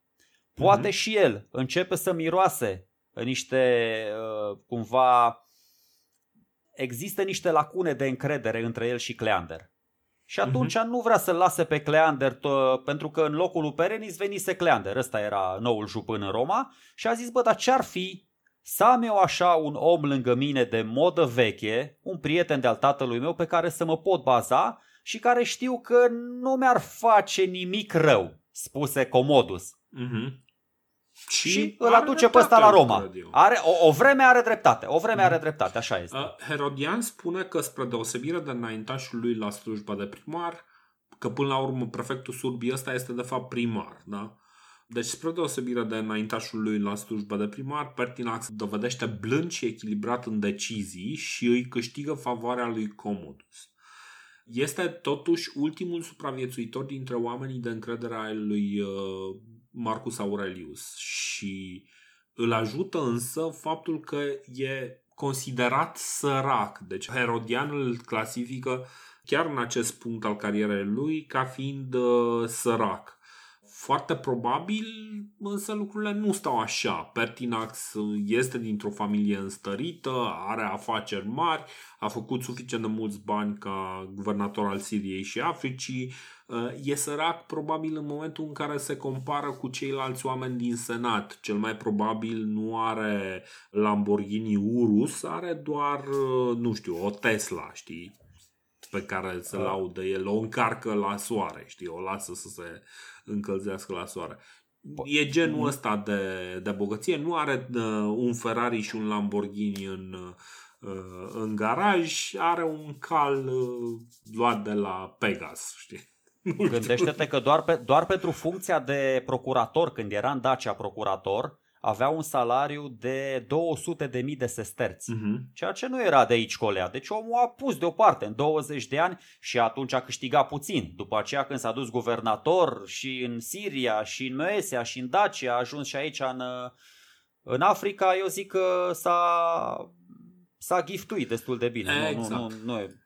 Poate calitatea lui cea mai importantă este discreția. El este discret și este văzut ca un improbabil urmaș al lui Comodus. Da? Deci nu, nu pare că e cineva care ar putea măcar să-i conteste uh, autoritatea lui, uh, uh, lui Comodus. De altfel, nici Pertinax nu, nu este pregătit pentru asta. Când Letus și Eclectus apar la el acasă, Pertinax uh, zice, bă, e clar, Comodus s-a săturat de, de mine, ăsta vrea să mă omoare. Până, Uh, până să ajungem acolo, Dorin, Așa, până să zi. ajungem acolo, Pertinax îi ia locul lui Cleander până la urmă. Ține minte episodul ăla în care uh, Cleander își trimite cavaleria împotriva oamenilor, sunt uh, Mhm. uciși cetățenii în plină stradă. Pertinax atunci sesizează pericolul, își pune pe destrașii să apere mulțimea, e lupta aceea în stradă, da, între cele două tabere, sunt morți pe străzi toate nebuniile alea și Pertinax până la urmă reușește să iasă câștigător din conflictul ăsta. Mhm. Și atunci Cleander e asasinat și atunci mi se pare mie că devine noul favorit al lui Commodus. Un Commodus care oricum era uh, în ultimii ani de domnie din ce în ce mai uh, paranoic, din ce în ce mai rupt de realitate și atunci mi se pare mie că în anul 91-92 își consolidează el cu adevărat puterea, să nu uităm, un amănunt foarte important, în anul 192 Commodus și Pertinax sunt colegi de consulat pe tot timpul anului. Ambii sunt consuli ordinari. Mie ăsta mi se pare un detaliu important. Mhm. Deci Pertinax avea cumul de funcție aici, că era și prefect al Romei, era și consul ordinar. Dar era Nu, am un... impresia că nu mai e, nu mai e prefect al urmei. A, renunță, îl pune să renunțe? Ok, Păi nu, ok. nu, cred, cred, cred că nu, nu poate să, să fie ambele. Eu cred că e, eu cred că e, că atunci când vin ei în zorii zilei de 193, cred că, da, Da, dar era consul, adică cumva avea sens. atunci își pierduse, tocmai își pierduse. Deci în 92 a fost consul, în 192, în 193 nu mai era. În fine, nu ne luăm de la asta că nu e foarte important. Da. Da. Poate, poate nu era, poate nu era, poate Mhm. ai dreptate și într-adevăr, în momentul în care a, a ocupat funcția de consul ordinar, poate că a renunțat la funcția de prefect al orașului, s-ar putea să ai Mhm. dreptate. Și acum, vedeți, am făcut arcul acesta peste timp și am revenit din nou, ca prin miracol, din nou la Revelionul 192-193. Exact. Yeee! Bun. Artificii, artificii. Da, exact. Ultima oară când am făcut un arc peste timp, am, uh, am studiat toți uh, grecii, știi? Deci de data asta... De Ne-am descurcat mai bine. A fost mai bine, a fost mai rapid. Ah, îmi, place, îmi place citatul ăsta din Herodian, zice Multă vreme am așteptat să-mi fie încheiată viața în acest fel și sunt surprins că i-a luat lui Commodus atât de mult timp să o facă, ca singur supraviețuitor dintre consilierii pe care i-a dat tatăl lui. De ce întârziați? Vă veți duce ordinea la bun sfârșit, iar eu voi fi salvat de la o viață de speranță degradantă și frică permanentă. Bă, dar ăsta nu își punea problema, zice, bă, dacă ăștia mă lasă să fac așa un discurs, uh, poate că vor altceva totuși. Poate, poate au venit să mă întrebe pe unde am lăsat uh, tablițele de consul, nu știu, pe unde am Nu, mă, pus sau- fasciile, știi? Poate au primit o educație aleasă, au cei șapte ani de acasă și nu vor să întrerupe, vor să aștepte, o să aștepte să termine până să-i facă felul. Exact. Uh, Îți dai adevărul e seama, că... stă, stătea scribul lângă ei să scrie, știi? Deci în acest moment Pertinax este destul de stresat. Așa. Da, numai, numai la prostii mă gândesc. Da. Mă gândesc că e nașpa, știi, cumva să ridici capul de pe pernă, nu știu, și în loc să vezi uh, neglijeul nevestei, să vezi așa vreo 10 zdrahoni, că ăștia vin, Letus și Eclectus, mai vin și cu niște soldați. Ah, Și îl trezesc pe ăsta, îi rup poarta, bat în poartă și dacă stai și te gândești, bă, care erau șansele totuși ca în timp ce tu dormi liniștit, în mijlocul nopții, să vină unii la tine și să-ți propună să devii noul împărat al Imperiului Roman. Nu, serios. și, și, și de, Una- atu- de atunci, de atunci, în noaptea de Revelion, oamenii nu dorm în speranța că cineva va veni, va bate la ușă și le va oferi comanda Imperiului Roman. și Adică așa nu. s-a inventat Revelionul. Dacă, bună, bună, Dorine. Dacă, a, uite, aici atind să-l cred pe, pe Pertinax. Puțin, puțin, Mhm. o să-l cred. Uh, șansele ca cineva să vină să-ți facă propunerea asta sunt nu una la un milion, una la un infinit. Și atunci mi se pare normal ca Pertinax să fie foarte, foarte suspicios. Păi ce căutați aici? Adică n-aveți, n-aveți cum să-mi aduceți voi mie la ora asta o veste bună. Este imposibil. Mhm. Adică nu, nu știu, era atât de greu să crezi că ăștia veniseră să-i facă o propunere pe care să nu poată refuza, cum zicea Al Pacino în Godfather, da? Încât n-ai cum să să-l suspectezi pe Pertinax, deși ți-am spus, eu încă, și cred că am spus asta la începutul episodului, eu cred uh, cu tărie că Pertinax a jucat un rol mm, foarte, foarte însemnat în asasinarea lui Commodus. De la distanță. Mi se pare că el a fost mintea cenușie și am și spus la început, n-aveau cum ceilalți trei să se gândească ei și să vină la mijlocul nopții și să-i propună lui ăsta și ăsta să fie atât de pregătit, pentru că o să vedeți, în urma acestui discurs, acestui monolog pe care îl spune Pertinax, nu știu ce mai spune, a două, trei chestii, bă, de fapt ăsta e mort, uh-huh. este mort de-a binelea, Pertinax își trimite un om să verifice și uh, după aceea ia decizia. Ăștia care au venit la Pertinax spun așa, foarte frumos, te rog încetează să spui lucruri nedemne despre tine și despre meritele tale. După ce ăsta spune, bă, ce faceți aici la mine, nu trebuie să vă bate joc de un om bătrân, omorâți-vă, nu mă mai chinuiți atâta, nu, așa. Uh, vizita noastră aici nu are nicio legătură cu moartea, ci cu siguranța ta și mai cu seamă cu siguranța Imperiului Roman. Aici le, le, le zice bine Herodian, aici v-am zis, le, uh-huh. le mhm. zice bine din Condei, nu, nu știu de unde are informațiile astea, dar discursul e bun. Și continuă, tiranul este mort, victima unui destin pe care l-a meritat cu vârf și îndesat. Ceea ce plănuia să ne facă el nouă, i-am făcut noi lui. Am venit să punem imperiul în mâinile tale, conștienți de faptul că ești nu doar cel mai distins senator, dai dovadă de moderație în viața ta, ți-ai câștigat adâncul respect pentru mărăția faptelor tale de-a lungul anilor, dar și pentru că te bucuri de iubirea și respectul oamenilor de rând.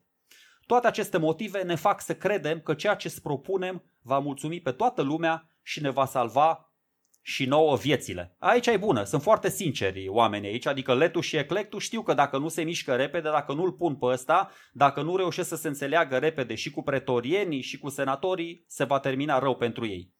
Și Pertinax e așa un joc de așoarele și pisică, lasă-mă să te las, refuză să tot creadă, bă, nu vă bate joc de mine, nu îmi puneți inimioara la încercare, dar văzând Trece timpul, mai trec 20 de minute, jumătate de oră, o oră, ăștia erau cumva conta cronometru, uh, își și arată, îi arată o tăbliță cu scrisul lui Comodus și Pertinax înțelege într-un final gravitatea situației, spune ok bă gata, nu, am înțeles, nu e vorba de nicio glumă, mă pun la dispoziția voastră și haideți să vedem, uh, aleg să urmez planul vostru sau eventual mm-hmm. să mhm. contribui la el și na, să, să devin, că între timp devenise vârful de lance al planului și vedem ce se întâmplă mai departe. Bine, deci eu aici nu știu exact dacă Pertinax încă mai era consul sau nu mai era, pentru că tehnic vorbind uh, A, pe acum nu mai era. Acum nu mai, așa e. Ai dreptate. Acum pe nu mai ianuarie era. ar fi trebuit să fie noul uh, noi consul, noua echipă de consuli. Deci o să mai povestim un pic ce se întâmplă fix în noaptea asta, după care cred că putem să lăsăm uh, pe episodul viitor. În principiu, când aude ce îi se propune, Pertinax intră în acțiune, merge la Castra Pretoria pe versantul vestic al dealului Quirinal, în afara zidurilor cetății, ceea ce este un act oarecum curajos pentru că totuși nu are protecția de consul, nu are cu el oamenii respectivi. Inițial îi minte pe pretorieni că Comodus a murit de moarte naturală și că prefectul pretorian și libertul lui uh, Comodus l-au numit pe el împărat. Le promite 12.000 de sesterți în donativ, spre deosebire de cei 20.000 de sesterți plătiți de Marcus Aurelius, dar o să vorbim uh, data viitoare despre chestia asta. Și în încercarea de a-i uh, câștiga, le zice, face practic prima greșeală în uh, relația cu ei, le zice sunt multe circunstanțe tulburătoare, tovarăși soldați, dar celelalte cu ajutorul vostru vor fi puse înapoi în ordine. Și pretorienii se cam sperie, e ceva de genul, bă, stai un pic, ăsta ne pune să muncim. În fine, ideea este că după aceea, înainte, deci încă, încă suntem pe 31 decembrie, înainte de miezul nopții se duce la senat, care era închis, probabil toată lumea plecată pentru petrecerea de anul nou, și pentru că nu poate să intre, așteaptă în Templul Concordiei, unde apare și Pompeianus. Pompeianus, uh, patronul lui, cum știam, acum relația e un pic altfel. Pompeianus era plecat din oraș, încercând să evite furia lui Comodus, dar faptul că Pompeianus apare atât de repede, cumva dă, pune un pic de suspiciune asupra lui Pompeianus, nu neapărat asupra lui Pertinax, da? Pertinax îl roagă pe Pompeianus să ia titlul uh, de împărat, cumva consideră că Pompeianus este mai potrivit pentru că e mai de viță nobilă, și Pompeianus refuză, îi amintește că, băi, garda pretoriană pe tine te-a aclamat uh, ca imperator, deci e cazul să preiei tu.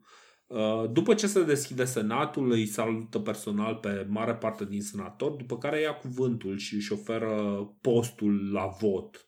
Bine, asta mimează cumva, dă de înțeles că senatul are de ales în legătură cu treaba asta. Nu este cazul. În fine, noi consuli Clarus și Falco, cei, uh, cei care ar fi trebuit să fie instaurați pe 1 ianuarie, îi prezit de elogii, după care începe senatul să-și dea în stambă ca de obicei, îl investește pe Pertinax cu titlul de împărat, oficializând treaba și îl declară, după aceea senatul declară pe Commodus inamic al statului. Poate chestia cea mai remarcabilă la Uh, adică nu e cea mai remarcabilă, dar una din chestiile foarte mișto pe care le face Pertinax este în ciuda faptului că cel care era Pontifex Maximus, uh, un anume Cincius Severus, îl uh, declară damnatio memorie, Pertinax uh, spune că, băi, nu, uh, cumva, cumva le zice ok, uh, cadavrul a fost închis uh, în templu, Uh, și a fost ars deja și uh, practic mulțimea pe care senatorii o strânseseră în fața senatului care îi cerea cu multă furie să se descarce pe trupul lui, uh, lui Commodus Pertinax reușește să pună, să-i calmeze un pic și uh, între timp Pertinax aranjase să fie ascuns în uh, mausoleul lui uh, Augustus, cred, sau al lui Hadrian, cred că al lui Hadrian. În fine, deci ideea este că încearcă să păstreze uh, o oarecare vedere moderată în legătură cu Commodus uh, și să nu marșeze foarte mult pe ura față de Commodus. Și cred că aici Eu... putem să și încheiem povestea dacă nu mai ai tu alte chestii de adăugat. Uh vedem acum, ne înțelegem, uh, îți cer sfatul, mă consult cu tine, așa mm-hmm. cum mhm. făcea și Pertinax cu senatorii. Mie mi se par decisive două discursuri. Discursul lui Letus în fața uh, soldaților din garda pretoriană, pe care îi păstorea, al căror comandant era, și discursul de investitură al lui Pertinax. Mm-hmm. Dacă vrei, aș putea spune în episodul ăsta, ca să da, ne întâlnim da, la mijloc, aș putea spune doar discursul lui uh, Pertinax este mai lung. Și dacă vrei, uh, le pot spune pe amândouă acum, pot să spun doar da, unul, pot să nu spun niciunul. Ok, ok. Să, să deci, încheiem ziua. Să încheiem în fanfar, da. Zice așa Letus mai întâi, care e uh, lângă Pertinax. Uh, de aia Ți-am spus, și dacă e înainte de miezul nopții și dacă e după miezul nopții, mie mi se pare o garanție de securitate personală destul de puternic faptul că șeful ori acolo, uh-huh. lângă viitorul împărat. Comodus, împăratul nostru, a murit de apoplexie. Într-o situație de acest fel nu putem da vina pe nimeni. Deci, vedeți, prima dată încercau toți să scape, să scape basma curată. Exact uh-huh. ce mhm. ziceam. Bă, ce, ce facem? Pe cine dăm vina? Adică, na, uh, hai să nu găsim responsabili. Acum ne gândim. Uh, Împăratul a fost singurul responsabil pentru moartea sa. Nu a ascultat deloc atunci când i-am spus de mai multe ori să adopte un stil de viață mai sigur și mai sănătos. Știți doar foarte bine în ce mod a trăit viața. Acum zace lat, înnecat în propriile excese. Bine, asta e o traducere un pic mai artistică din partea mea. Nu e dacă ce, traducerea clasică e un pic mai seacă. Moartea care îi fusese destinată i-a venit în sfârșit de hac. Da, mai zice că nu la toți oamenii cauza morții e la fel, deci încearcă iar să se disculpe și ajunge până la urmă și la Pertinax. În locul lui Comodus, vi-l aduc în fața voastră pe acest om respectat pentru anii săi, temperat în modul său de a trăi și recunoscut pentru acțiunile sale curajoase. Voi, soldați mai în vârstă, ați luat parte la campaniile sale militare, iar restul i-ați arătat mereu respectul cuvenit cât timp a ocupat funcția de prefect al orașului. Acum, zeița Fortuna vă oferă un împărat care este și un tată blând pentru voi. Uh, domnia sa nu vă va mulțumi doar pe voi, pretorienii din Roma, ci și pe cei aflați departe, de-a lungul râurilor și frontierelor Imperiului Roman, oameni care îi cunosc isprăvile. Nu va mai trebui să pacificăm barbarii oferindu-le bani. Se vor supune în fața noastră pentru că le va fi teamă, conștienți fiind că au suferit de pe urma acestui om împotriva căruia au luptat. După care tot așa, mulțimea uh, îl aclamă că între timp ajunsese și mulțimea, aflase ce s-a întâmplat, s-a dus să-l susțină, Pertinax totuși respectă niște uh, obiceiuri, uh, spune jurămintele, efectuează niște sacrificii acolo, sunt toate chestiile astea, își pune mm-hmm. coroana de laur pe cap și după aia cu tot alaiul, așa cum ni ani, cum ni rangu, vorba, nu mai știu, nunta Zanfirei sau Călin din poveste, nu mai știu de, de unde e chestia asta, cum li ani, cum ni rangu, se duce, pornește cu tot alaiul spre Palatul Imperial și spre Senat până la urmă. Uh-huh. Și aici discursul de investitură, de investitură, scuze, e cu I, nu cu I, discursul de investitură a lui Pertinax este unul fabulos. Mi se pare cel mai tare discurs. Nu știu, o să încerc să extrag doar ideile principale, dar uh, na, Așa. pe măsură... Deci, ok, începem. Sunt convins că binevoința voastră de a-mi face marea onoare, extraordinarul entuziasm de a mă aclama, și ăsta vorbește super ciceronian, și preferințele voastre de a mă alege ca împărat dintre atâția alții cu o viță mult mai nobilă, nu au deloc intenția de a mă flata gratuit și este o dovadă și o promisiune solemnă la adresa bunelor voastre intenții. Așa merge mai departe. Dar aceste favoruri pe care le primesc din mâinile voastre, atât de însemnate și atât de măgulitoare, favorurile, nu mâinile sunt măgulitoare, mm-hmm. aceste favoruri, deși sunt conștient de onoarea pe care mi-o oferă, îmi provoacă și o oarecare anxietate și un conflict interior. Mm. Da, aici e așa mai mai uh, Kierkegaardiar cu anxietatea asta Pertinax. Atunci când favorurile inițiale sunt atât de mari, este foarte greu să le returnezi pe măsură. Atunci când cineva care primește favoruri mici le returnează cu vârf și îndesat. Faptul că acest lucru este destul de ușor nu e luat deloc în considerare, ci este văzut doar ca un gest de simplă mulțumire. Deci favorurile mici le oferi ușor înapoi, nu e mare lucru, asta e ideea. Dar atunci când favorul inițial nu poate fi depășit de nimic altceva, dacă cel care a beneficiat de favorul respectiv nu poate să ofere ceva la fel de valoros înapoi, faptul că acesta e un lucru dificil, tot nu este deloc luat în considerare. Da? La fel ca în cazul favorurilor simple. Deci, mai mult decât atât.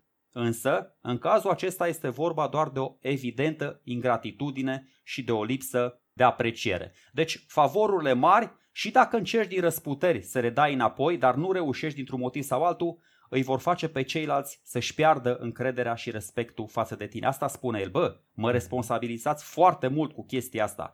Observ așadar că nu mă așteaptă deloc o sarcină ușoară în a mă dovedi demn de onoarea pe care ați pogorât-o asupra mea. Dar onoarea tronului nu se lășluiește în tronul propriu-zis, adică într-un jilz, ci în acțiunile pe care le săvârșește cel care deține această onoare. Cu cât oamenii disprețuiesc mai tare trecutul, cu atât mai încrezători privesc spre un viitor luminos. Mai zice, libertatea nu e niciodată atât de plăcută pe cât de neplăcută este lipsa de libertate. Foarte bună, foarte bună zicerea asta. Și mai spune cum trebuie să te raportezi la proprietate, uh, cum să nu te lași corupt de extravaganțe, de tot felul de excese, cum să dai dovadă de logică, de rațiune, să nu comiți nedreptăți. Toate astea, cum să fii cumpătat, sunt multe săgeți îndreptate către Comodus aici, iar la final spune așa. Și astfel, voi, care sunteți pricepuți în toate aceste chestiuni, trebuie să cooperați cu mine și să ne folosim împreună cunoștințele, aptitudinile și resursele pentru gestionarea acestui imperiu. Și trebuie să oferiți speranțe mari pentru un trai mai bun sub o aristocrație, nu sub o tiranie, cum a fost până acum. Și trebuie să faceți asta pentru toți cetățenii noștri. Mm-hmm. Bă, băiatul, eu zic că cineva ar trebui să-l, să-l angajeze pe Herodian să le scrie discursul politicienilor noștri din zilele noastre, că, nu știu, stăm din ce ce mai prost, așa, nu, la, nu doar la nivel de politicieni, ci și la nivel de discurs. Da. Și după, după discursul ăsta absolut extraordinar, toți senatorii îl aplaudă, încep, încep să strige Ceaușescu PCR, Ceaușescu pace. Toate.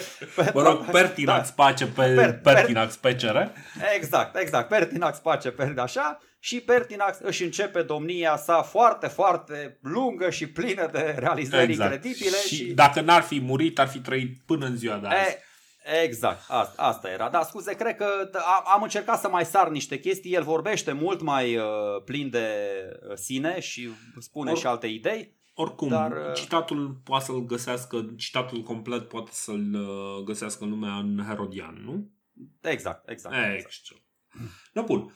Și aici o să punem punct poveștii ca să-l lăsăm în glorie. Practic este în vârful ierarhiei de la rangul de împărat. Deci el practic a trecut prin uh, o groază de poziții, prin cursul sonorum de ecvestru, mă rog, de cetățean normal de ecvestru oarecum, după care prin uh, cursul sonorum de nobil, nu? Și a ajuns, a fost avansat uh, la rangul de împărat, în episodul viitor va fi avansat și la rangul de decedat, uh, după cum știți. Bă, aici Bar... nu prea ai cum să, cum să deții cumul de funcții. Nu poți să fii și da. decedat și împărat în același timp. Exact. Bine, pentru, știi cum e, pentru câteva milisecunde Bine, o, o să vedeți episodul, vi- episodul viitor, până o să-l omorâm, o să discutăm puțin și despre viziunea lui politică și măsurile luate. Uh-huh. Pe cât de multe au fost funcțiile și posturile pe care le ocupa și magistraturile lui, pe atât de multe vor fi și măsurile luate într-un timp, ex, într-un timp extrem, extrem de scurt. Deci o să vedeți, omul ia numai măsuri bune și de bun simț. Omul chiar chiar livrează, dacă mă întreb pe mine. Dar o să vedem. Pertinax... Da, dar o să vedem episodul exact. viitor. O să, o, o să vedem lucrurile astea data viitoare. Bun. Până data viitoare, mulțumim că ați uh, ascultat podcastul de istorie, că îl recomandați prietenilor voștri, că vorbiți despre el pe social media. Mulțumim că ne ascultați. Uh, ne găsiți pe podcastdeistorie.ro ne găsiți uh, pentru cei care vor să ne sprijine uh, pe Facebook, cei care vor să comunice cu noi de fapt uh, pe Facebook sau gazdele acestui podcast încă nu s-au acrit suficient de tare, deci puteți să ne contactați și personal. Nu mușcăm, promitem. Uh, și da, ne, ne găsiți uh, cam pe peste tot uh, sub numele de podcast de istorie, adevăratul podcast de istorie. Ne puteți sprijini la, pe Patreon, patreon.com slash podcast de istorie. Mulțumim celor care ne-au, uh, ne-au sprijinit deja, cum, cum spuneam, uh, înregistrăm lucrurile uh, un pic uh, decalat față de cum sunt uh, publicate, dar uh, putem să-i salutăm pe Radu Ioan Moisescu și pe And Dan care, care s-au alăturat celor care ne sprijină. Mulțumim mult pentru sprijinul vostru. Uh, cafeaua voastră merge înspre mai multe cărți și mai multe documentare pe uh, temele astea pe care le discutăm aici. Uh, mulțumim, ar mai mulțumim. fi ceva? Nu știu, mulțumim tuturor, da, mulțumim și din partea mea, salutare, să ne auzim cu bine data viitoare, mm. dacă se poate, la fel de isteți și, nu știu, ceva mai inspirați poate și exact. hai să exact. dăm mână cu mână. Exact. Uh, mulțumim și Ioanei care va face editarea uh, aici și până data viitoare, la revedere! La revedere!